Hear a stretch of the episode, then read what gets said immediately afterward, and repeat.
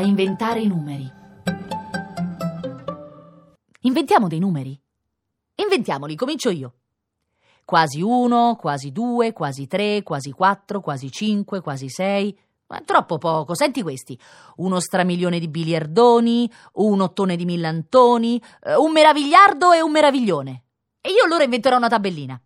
3 per 1 Trente Belluno, 3 per 2 bistecca di bue, 3 per 3 latte e caffè, 3 per 4 cioccolato, 3 per 5 malelingue, 3 per 6 patrizi e plebei, 3 per 7 tortafette, 3 per 8 piselle e risotto, 3 per 9 scarpe nuove, 3 per 10 paste e ceci. Quanto costa questa pasta? Due tirate d'orecchi. Quanto c'è da qui a Milano? Mille chilometri nuovi, un chilometro usato e sette cioccolatini. Quanto pesa una lacrima? Secondo, la lacrima di un bambino capriccioso pesa meno del vento, quella di un bambino affamato pesa più di tutta la terra. Quanto è lunga questa favola? Troppo? Allora inventiamo in fretta altri numeri per finire. Li dico io, alla maniera di Modena. Unci, dunci, trinci, quara, quarinci, miri, miminci, un fan des. E io li dico alla maniera di Roma. Unzi, donzi, trenzi, quale qualinzi, mele, melinzi, riffe, raffe, dieci. Brief Bruf Braf.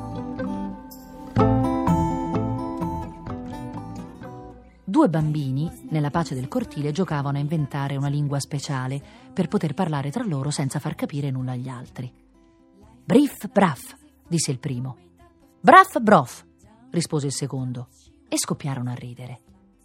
Su un balcone del primo piano c'era un vecchio buon signore a leggere il giornale e affacciata alla finestra di rimpetto c'era una vecchia signora, né buona né cattiva.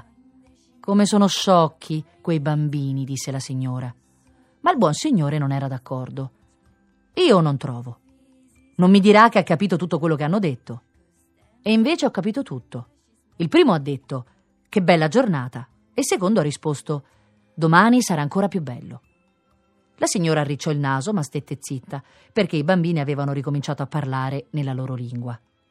Maraschi, barabaschi, pippirimoschi, disse il primo. Bruf, rispose il secondo, e giù di nuovo a ridere tutti e due. Non mi dirà che ha capito anche adesso, esclamò indignata la vecchia signora. E invece ho capito tutto, rispose sorridendo il vecchio signore. Il primo ha detto come siamo contenti di essere al mondo, e il secondo ha risposto il mondo è bellissimo. Ma è poi bello davvero? insisté la vecchia signora. Brief, bruf, braf, rispose il vecchio signore.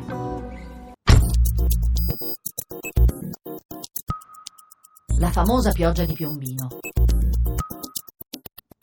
Una volta a Piombino piovvero confetti. Venivano giù grossi come chicchi di grandine, ma erano di tutti i colori, verdi, rosa, viola, blu. Un bambino si mise in bocca un chicco verde, tanto per provare, e trovò che sapeva di menta. Un altro assaggiò un chicco rosa e sapeva di fragola. Sono confetti! Sono confetti! E via tutti per le strade a riempirsene le tasche ma non facevano in tempo a raccoglierli perché venivano giù fitti fitti. La pioggia durò poco, ma lasciò le strade coperte da un tappeto di confetti profumati che scricchiolavano sotto i piedi.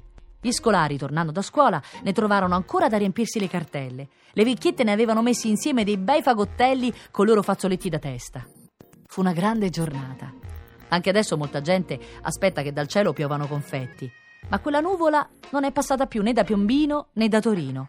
E forse non passerà mai nemmeno da Cremona.